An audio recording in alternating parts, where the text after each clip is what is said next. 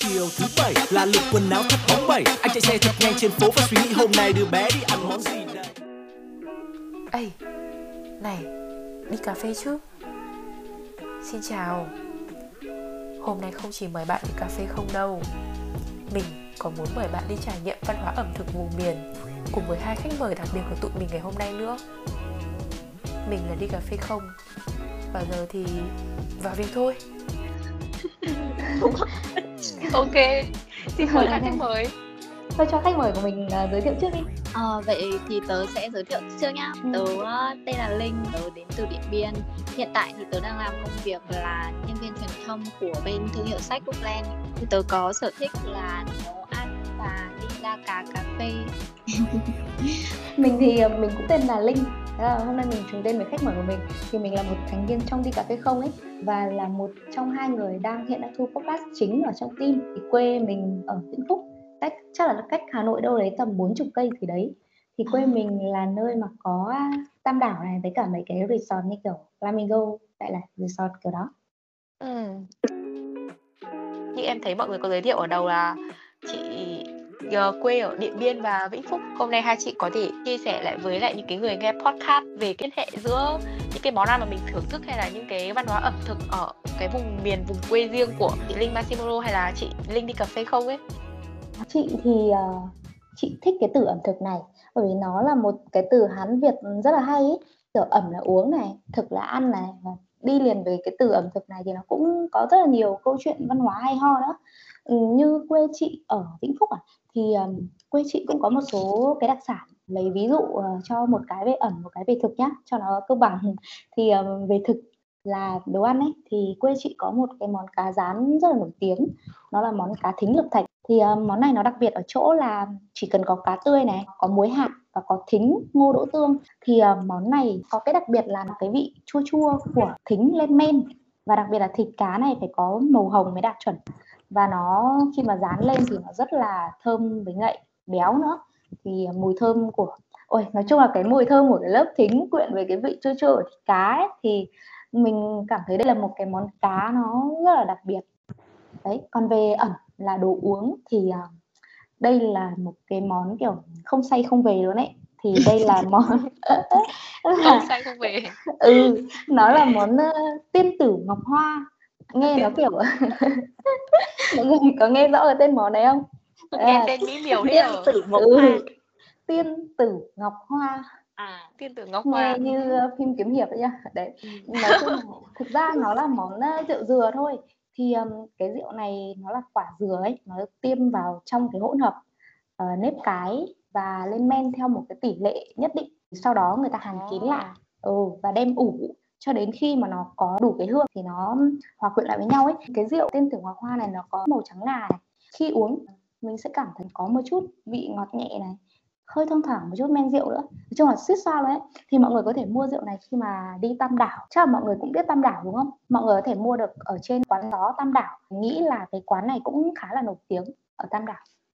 Chắc chắn là ai đã đến Tam Đảo thì cũng sẽ đến cái quán này một lần rồi. Tớ thì lần nào đi đến Tam Đảo cũng sẽ ghé qua quán này một lần.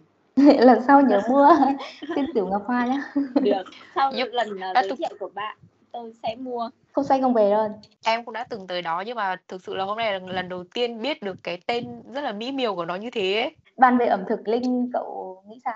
Khi nhắc đến Điện Biên ở trên chỗ tớ thì mọi người sẽ thường nghĩ đến rượu sâu chít này, hoặc là gạo tám thơm này, hoặc thịt trâu gác bếp. Đấy là tất cả những cái thứ rất là nổi tiếng ở trên tớ. Trên tớ sinh sống thì cũng có rất là nhiều người dân tộc, trong đó có dân tộc Thái. Thì hầu hết là trong các cái món ăn của họ có một điều đặc trưng. Tớ nghĩ rằng là ai đã từng trải nghiệm qua thì cũng sẽ không thể quên được. Đấy chính là các cái món đều được tẩm ướp rất nhiều gia vị. Và họ sử dụng nhiều cái loại lá cây hoặc là nhiều cái loại hương liệu mà có thể kiếm được từ rừng, có nghĩa là tự nhiên ấy, để có thể thêm nếm vào món ăn để khiến cho cái món ăn đến nổi bật hơn. Và có một cái thứ mà tớ nghĩ là khi nhắc đến vùng Tây Bắc mà mọi người đều kiểu nghĩ rằng nét đặc trưng đấy chính là mắc khén. Thì cái hạt mắc khén ở trên tớ ấy thì gần giống những cái hạt tiêu mà ở dưới này mọi người hay nêm nếm và gia vị. Tuy nhiên là cái hạt mắc khén đấy thì nó sẽ có mùi hăng hơn này, nồng hơn này. Và khi mà cho vào cái món ăn ấy, nó sẽ có một cái mùi khói ở trong cái món ăn mà kiểu tạo cho cái món ăn đấy nổi bật và thơm hơn. Còn về đồ uống thì liệu có phải là tất cả những cái điều gì khiến cho người ta say thì người ta đều nhớ không? Bởi vì là như như ở trên nhà Linh đi cà phê không thì có cái rượu Tiên Tửu Ngọc Hoa đúng không? Còn ở trên Điện Biên nhà tớ thì có món rượu mông pê. Đây là một món rượu mà kiểu được người Mông người ta nấu từ những cái hạt ngô ấy. Nó là một cái loại rượu rất nặng. Hôm đấy bố mẹ tớ mở ra để chút từ chai nọ sang chai kia, và tớ chỉ là người đứng ngoài để tớ xem cái việc chút đấy thôi, mà cái hương rượu nó bay lên cũng khiến tớ bị say luôn. Ôi chết rồi, thì cái này mới đúng là cái không say không về. Tớ cảm thấy là tớ rất là ngạc nhiên về cái độ tỏa hương cũng như là cái dấu ấn của nó để lại cho mình. Chị Linh ở đi cà phê không, chị đang có một cái mối quan tâm cà phê, và chị Linh Masimuro thì chị đang có xu hướng muốn chia sẻ về văn hóa ẩm thực. Mọi người có thể cho em biết lý do hay là kiểu cái động lực gì để mọi người có cái cảm hứng hay là có cái sở thích về hai cái lĩnh vực này đúng không? Vậy thì mình nhường Linh đi cà phê không cho ý kiến trước về việc này nhá. Ok, cũng được. Mình ban đầu thì đến với cà phê thì thực ra là không phải là do mê cái hương vị của cà phê đâu, mà nó là do sự chia sẻ. Khi mà mình đi cà phê này thì mình sẽ rất là thoải mái tán gẫu với bạn bè của mình. Mình cũng có thể trò chuyện, chia sẻ cà phê với những cái người ở quán nữa. Nhiều khi nó là những cái duyên rất là vui đối với người lạ.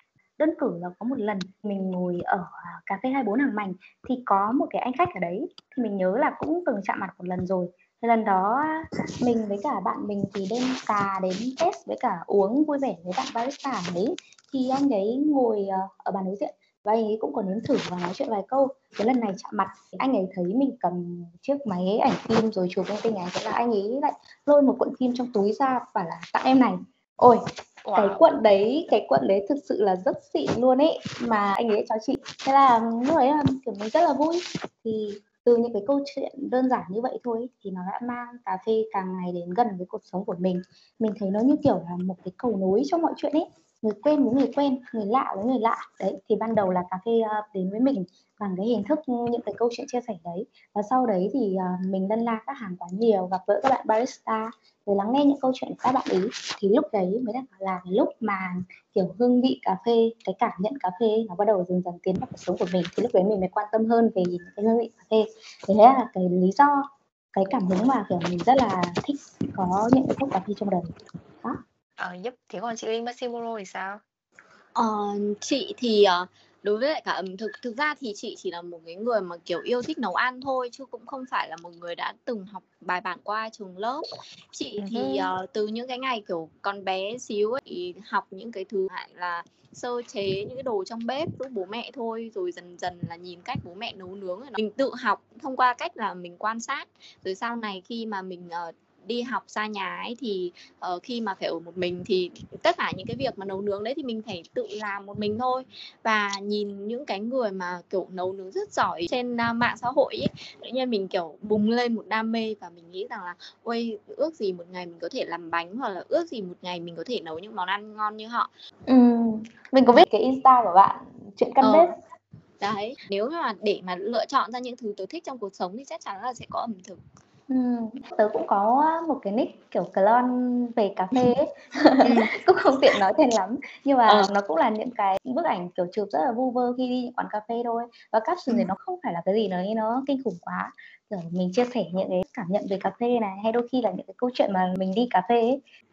Tớ nghĩ là tớ đã từng va phải cái Instagram đấy một lần rồi. Thế là sau cuộc trò chuyện này thì bọn mình hãy thử inbox lại để xem mà có phải là tớ đã nghĩ đúng là cậu chính là chủ của cái Instagram đấy không nhá. Thế á? Ok, được. Wow, tớ nghĩ thế là tớ, bởi vì là tự nhiên cậu nói vậy nha, tớ cũng nảy ra trong đầu một cái suy nghĩ như thế. Thế nên nếu mà đúng thì mình có duyên rồi đấy. Đấy, ở trong cái phần mà khám phá của Instagram ấy, nó thực sự là một cái thế giới rất hay khi mà nó gợi ý cho mình những cái sở thích cũng như là những cái điều mà mình quan tâm.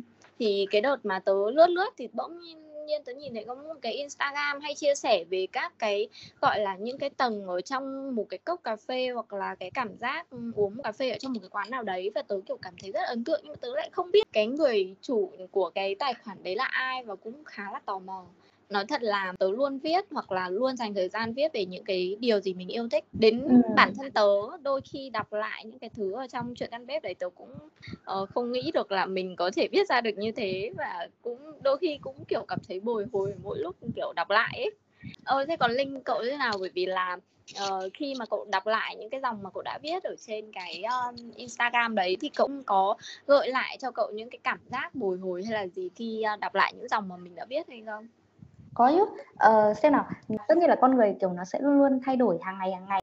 Có thể là một năm sau hoặc là chỉ một tháng sau đi, cậu cũng không còn là cái người một tuần trước nữa. Cho nên là khi mà mình kiểu đọc lại những cái văn mình viết ngày xưa ấy, mình bắt đầu ngỡ ra là thì ra mình đã từng có cái suy nghĩ như này à. Và kiểu mình có thể nhận ra là thế là từ đấy đến bây giờ là mình đã thay đổi trong cách suy nghĩ như nào, mình có mindset như nào, mình tốt hơn hay xấu hơn như nào. Thì tớ thấy đấy là một điều rất là thú vị. Và nhiều khi cái cảm xúc của mình giữ trong đầu ấy, nhưng mà khi mà mình viết ra ấy, thì có thể là ban đầu chủ ý của mình là khác cơ. Khi mà mình gói những cái suy nghĩ trong đầu thì nó chỉ là một cái suy nghĩ thôi, nhưng mà khi mình viết ra ấy, thì nó lại tuôn ra những cái thứ mà kiểu bản thân mình cũng không ngờ đến là mình sẽ viết cái này luôn ấy. Thì tôi thấy cái đấy rất là hay. Tớ cũng đồng ý với lại cả Linh ở điểm đấy. Nhiều khi đọc lại thấy mình rất ngây ngốc lắm, nhưng mà nó cũng là một phần của mình trong quá khứ mà. Nên là tớ rất là trân trọng cái điều đấy. Chấp nhận mọi phiên bản của chính mình. Nãy giờ thì nghe mọi người nói thì em cũng cảm thấy kiểu mình rất là muốn đi ấy, và muốn thử những cái món mọi người kể tên ra ở đây ấy, bởi vì cái tên này như kiểu là nó rất là đặc biệt và nó mang đậm cái dấu ấn vùng miền ấy. Ví dụ như là rượu sâu chít này, rồi là rượu mông pê này, rồi là tiên tửu ngọc hoa, hay là những cái món ăn nó rất là dài. Và thực sự là em có nghe em ấn tượng mọi người miêu tả về nó, nguyên liệu làm ra nó ấy. Thì không biết là trong cái ẩm thực ấy, đối với mọi người như thế nào là ngon á? Thực ra thì chị nghĩ rằng là để mà có một cái định nghĩa ngon chính xác cho một cái món ăn hoặc là một cái thứ gì đấy thì nó rất là khó, bởi vì rõ ràng là mỗi người đều có sở hữu một cái vị giác rất riêng. Có người thích ăn mặn, có người thích ăn nhạt đấy, thì nó sẽ tạo nên cái quy chuẩn về cái độ ngon khác nhau. Nhưng đối với chị thì có lẽ là ẩm thực ngon nhất vẫn là sử dụng những cái đồ tươi hoặc là thu mua đúng mùa vụ. Có nghĩa là những cái thức quả được trồng theo đúng mùa vụ ấy, thì ăn nó sẽ, mình có cái cảm giác là nó sẽ ngon và ngọt hơn những cái quả nó trái mùa. Đấy, thì chị nghĩ rằng là ngon nhất vẫn sẽ là kiểu thuận tự nhiên, mùa nào thức nấy, kiểu vậy. Thế còn chị Linh đi cà phê không thì sao? Linh là nói về đồ ăn đúng không? Thì như chị là nói về cà phê đi. Thì thực ra chị cũng là một người dễ dãi. Như chị thì đối với đồ ăn thức uống thấy chị là một người rất là dễ ăn này, và cũng rất là dễ khen. Nói chung là món nào mà ăn mà hợp một tí là chị khen ngon tùm lum hết cả. Đấy, nhưng mà nếu mà để đánh giá mà ngon thực sự mà khiến chị phải nhận định thì nó cũng hơi nghịch lý một chút, là chị lại hơi khó tính trong việc này một tí. Ví dụ như là đi uống cà phê Cold Brew này, Hand Brew Espresso Latte gì đấy, barista mà pha ra thì chị vẫn sẽ uống.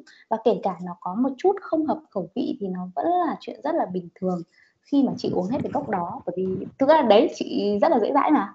Nhưng mà để nhận định ngon thì nó lại là một câu chuyện khác nữa. Ví dụ như là uống espresso nhá, thì sẽ rất dễ để nhận ra là cốc này barista chiết có bị quá tay không này, hay là dùng hay là cà để pha, dùng hôm nay nó đã đủ thời gian để gắt chưa. Khi mà mình uống thì nó thật sự nó bị gắt ấy. Đấy, thì tất nhiên là pha ra rồi thì chị vẫn sẽ uống, và sẽ rất khó để một quán có espresso mà chị nhận định là ngon nhưng mà chị vẫn sẽ uống một cách vui vẻ. Tại vì chị là kiểu vì niềm vui ý. Chứ thực ra chị đi uống thì chị không thích làm cái kiểu khách hay là kiểu người mà khó tính, hay là cứ tỏ ra là mình hiểu biết hay là sành sỏi gì, thì chị không thích như thế. Đấy, đối với chị ngon thì quan trọng là niềm vui giữa người và người. Nên là ngon đối với chị thì chị không coi nó là một cái sự hoàn hảo, mà với chị thì khi chị cảm nhận được cái người pha cốc cà phê đó, hay là cái người nấu món ăn này đặt cái tâm của mình trong đấy và họ đã thực sự cố gắng. Hai người đã từng đi nhiều và trải nghiệm nhiều như thế, thì có một cái đồ ăn hay là một cái cốc cà phê nào mà mọi người kiểu ấn tượng nhất và muốn chia sẻ trong cái podcast lần này không? Để nghĩ xem nào. Thực ra thì Để nói là một món ăn ngon nhất thì chị cũng không có một cái đỉnh cao nào nó cao quá như vậy cả. Nhưng có một cái thứ mà kiểu khiến cho chị nhớ mãi, đó chính là món cà ri bò của mẹ chị. Những cái ngày mà chị còn rất là bé thì chị kiểu cảm thấy là đấy là một cái món mà có hương vị rất riêng. Nó luôn là cái món ăn mà kiểu khiến cho chị kiểu cảm thấy háo hức và chờ đợi. Thường thường là cứ cuối tuần nhưng mà lại phải cách tuần thì mẹ chị mình nấu. Và chị kiểu cảm giác là mỗi lần đến cái tuần mà mẹ chị nấu món đấy, chị sẽ rất mong chờ và hồi hộp. Lần nào chị cũng sẽ ăn nó giống như kiểu lần đầu tiên được ăn cái món đấy. Nó là sự tổng hòa của rất nhiều cái loại rau củ quả cũng như là những cái loại thịt thà tươi được nấu. Mỗi lần khi mà mình đón nhận nó thì mình đều rất là trân trọng, kiểu như thế.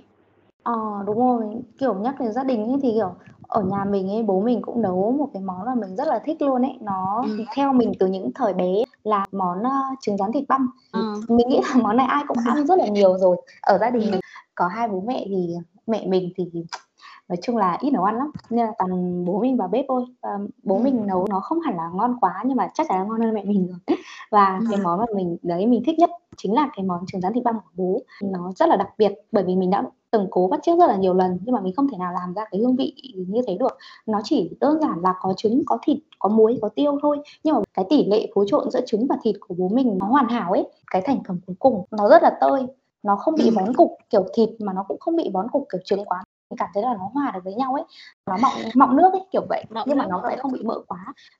Đúng, thì mình cũng có cái cảm xúc y như là Linh ăn cái món mà mẹ Linh nấu. Thì đấy là cái về thức ăn của mình. Còn nếu mà nói mà để đồ uống, thực ra là nó cũng không hẳn đến mức là ngon đến bất ngờ, nhưng mà nó là một cái trải nghiệm đặc biệt của mình thôi ấy. Đây là một cái bình Hand Brew mà mình uống tại Artiste Gallery. Thì đây là một cái quán, đúng hơn là một cái phòng trưng bày nhỏ ở cái khu tập thể chỗ Trần Dư Liệu. Thì cái anh ba ở đây là người quen của mình, là một người mình rất là quý. Tức là mỗi lần mình đến đây thì anh ấy đều có rất là nhiều những cái loại hạt hay ho ấy, và anh ấy mời mình uống rất là nhiều lần. Thì có một lần anh ấy mời mình uống một cái mẫu hạt Ethiopia rang kiểu unchalai ấy, tức là cái kiểu rang rất là nhẹ, và mình rất là bất ngờ bởi vì cái hương mà nó mang đến. Thực ra thì các bạn cà phê kiểu chuyên sâu thì có thể là cũng không lạ với cái kiểu rang này lắm ấy, nhưng mà đối với mình, đối với chị là một người đi cà phê thì nó là một cái trải nghiệm đặc biệt, vì nó là lần đầu tiên mà chị được trải nghiệm. Tại vì thực ra là kiểu rang này nó cũng rất là kén người uống ấy, và thường thì các quán cà phê nó cũng không bao giờ nhập loại hạt này cả, nên là muốn thưởng thức thì cũng khó. Chỉ có là có chăng thì mấy quán kiểu rất là chuyên về cà phê mà họ tự rang được cà của họ thôi, thì có thể là họ sẽ có một số cái mẻ nào đó để cho khách quen uống hoặc là cho họ tự uống đó. Thì cái bình này nó mang đến một cái hương vị rất là nhẹ nhàng ấy. Nó mang hương vị của hoa cỏ khô này, xong rồi xen lẫn một chút cả mộc. Thì mình rất là nhớ cái bình này. Nó hương rõ, tại vì kiểu rang này thì nó lấy hương, nên là rất là cảm xúc và mình rất là thích cái lần trải nghiệm đấy. Có thể thấy là kiểu cái ngon ở đây nó không chỉ đơn thuần là kiểu theo một cái công thức chuẩn, mà cái ngon ở đây nó còn có thể là một cái trải nghiệm xuất phát từ việc là người làm nó là ai. Cả hai người đều có cho mình những cái gọi là tiêu chuẩn, tiêu chí và cái cách đánh giá riêng. Thì nghe mọi người chia sẻ xong thì em rất là tò mò, không biết là mọi người có nguồn cảm hứng nào đó để mọi người duy trì hay là tiếp tục cái niềm đam mê này không? Đúng là khi mà mình làm bất kỳ một cái điều gì đấy thì mình cũng cần có những cái người truyền cảm hứng hoặc là tiếp lửa cho mình để mình có động lực để làm cái công việc đấy hơn. Đối với tớ ấy, thì tớ kiểu cảm thấy là rất biết ơn những cái người mà follow chuyện căn bếp. Chẳng hạn như khi mà mình đăng một cái công thức lên, có một ai đấy người ta kiểu đọc và người ta kiểu có cảm hứng và làm theo. Thì khi mà người ta thành công, người ta kiểu nhắn tin lại cho tớ rằng là hôm nay em làm món này thì cả nhà đều khen ngon chị ạ. Mọi người kiểu hay thường là post cái thành phẩm mình đã làm lên, tag tên tớ vào ấy. Thì khi đọc những cái điều như thế thì tớ cảm thấy rất có động lực và để mình có thể tiếp tục nấu ăn hoặc là tiếp tục tìm ra được những cái mẹo nấu ăn để làm sao mọi người có thể nấu ăn được ngon nhất này, hoặc là có những cái món đổi gió cho gia đình trong những cái ngày cuối tuần chẳng hạn. Đấy cũng là một cái điều động lực của tớ để tớ có thể duy trì chuyện căn bếp đến bây giờ, mặc dù là số người follow thì nó cũng không phải là quá nhiều. Phải link với lại chị Linh Masimuro một cái fact đấy là em là một người được chị truyền cảm hứng. Em có xem một cái post nó về, nó là một cái món rất là easy ấy, trứng lòng đào với muối hảo hảo. Thì cái anh và chị chụp ấy, nhìn cái quả trứng của nó rất là gợi về đây cũng là một kiểu cái món tủ của em ấy. Xong rồi em cũng có apply cái công thức mà chị share cho mọi người ấy. Và wow thì nó ra đúng cái lòng đào đấy. Và em rất là thích kiểu ôi ăn nó ngậy và nó ngon dã man luôn đấy. Thèm quá. Đấy là món, chính là món ăn tuổi thơ của chị. Và đến bây giờ vẫn là món ăn siêu ưa thích của chị. Chị cũng thích ăn món trứng lòng đào cực. Không thích ăn trứng chín quá đâu ấy. Thế thì cậu hãy áp dụng công thức trên chuyện căn bếp nhá. Ok. Thì... nếu mà không ấy, nếu mà giả sử áp dụng mà nó không ra thành phẩm mới ra thì cậu đền nhé. Thì được, tớ nhất định sẽ luộc cho cậu một quả trứng mà cậu cảm thấy rằng là đấy là vị lòng đào ngon nhất từ trước đến giờ mình ăn. Ok, thế thì hẹn một buổi nhắm trứng với rượu nhá. Trứng lòng đào. Về truyền cảm hứng thì chị có một lần đi ăn với anh tới ở Future Farm.